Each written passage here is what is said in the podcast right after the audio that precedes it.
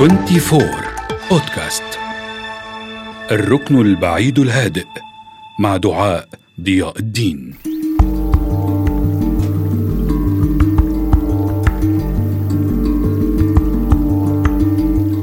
تخيل أنك في مكان هادئ ومريح وكل شيء مثالي من حولك. تخيل أنك في ركن بعيد هادئ، إنها أجواء مثالية لخوض تجربة التأمل. هكذا كنت أظن دائما أن التأمل يجب أن يكون دائما في مكان هادئ، بعيدا عن الضوضاء والناس والزحام، وسط استعدادات خاصة. ولكنني اكتشفت أن الأمر أبسط من ذلك بكثير.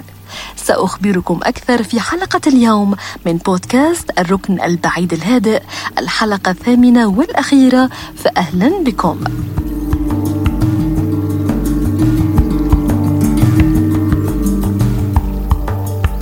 أولاً، ما هو التأمل؟ التأمل هو حالة تعمل على تهدئة واسترخاء العقل للوصول إلى الهدوء النفسي. فأثناء التأمل تدخل في عملية تركيز مقصودة لتقلل الأفكار العشوائية المتعلقة بالماضي أو المستقبل، بهدف التخفيف من الضغوطات التي نشعر بها في حياتنا اليومية. للتأمل يا أصدقائي عدة أنواع، سأذكر لكم منها أنواعاً بسيطة وغير مكلفة ولا تتطلب الحصول على أي معدات خاصة، ويمكننا تطبيقها في أي وقت وفي أي مكان. أولاً، التأمل الموجه، يطلق عليه أيضاً التخيل أو التصور. طريقة التأمل هذه تساعدك على تشكيل صور ذهنية لأماكن أو مواقف تشعر فيها بالاسترخاء والهدوء. وعلى عكس هذا النوع يأتي النوع الثاني، وهو تأمل الحكمة. هذا النوع من التأمل يعتمد على حضور الذهن والتمتع بالمزيد من الوعي وقبول العيش في اللحظة الحاضرة.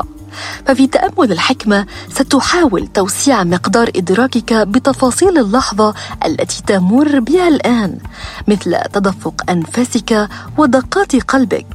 أيضاً يمكنك إدراك أفكارك ومشاعرك دون مقاومة، ولكن دعها تمر دون حكم على أي منها.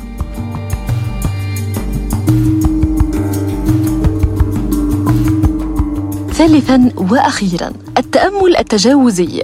في هذا النوع من التأمل تقوم بتكرار كلمة أو فكرة أو عبارة مريحة بصمت لتهدئة عقلك.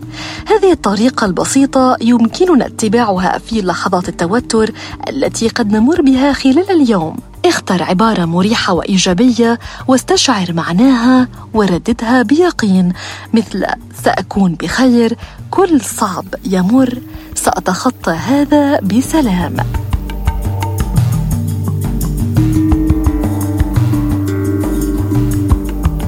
وفي النهاية نختتم بمقولة معبرة للكاتب ورائد الأعمال الأمريكي فريدريك لانز، يقول: يمكنك أن تمر بمئات الحياة في حياة واحدة عندما تبدأ بممارسة التأمل.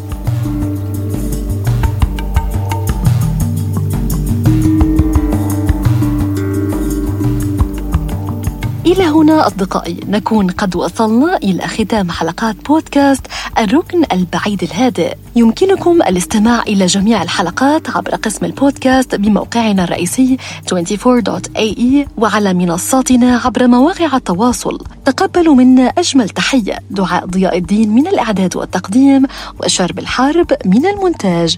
إلى اللقاء.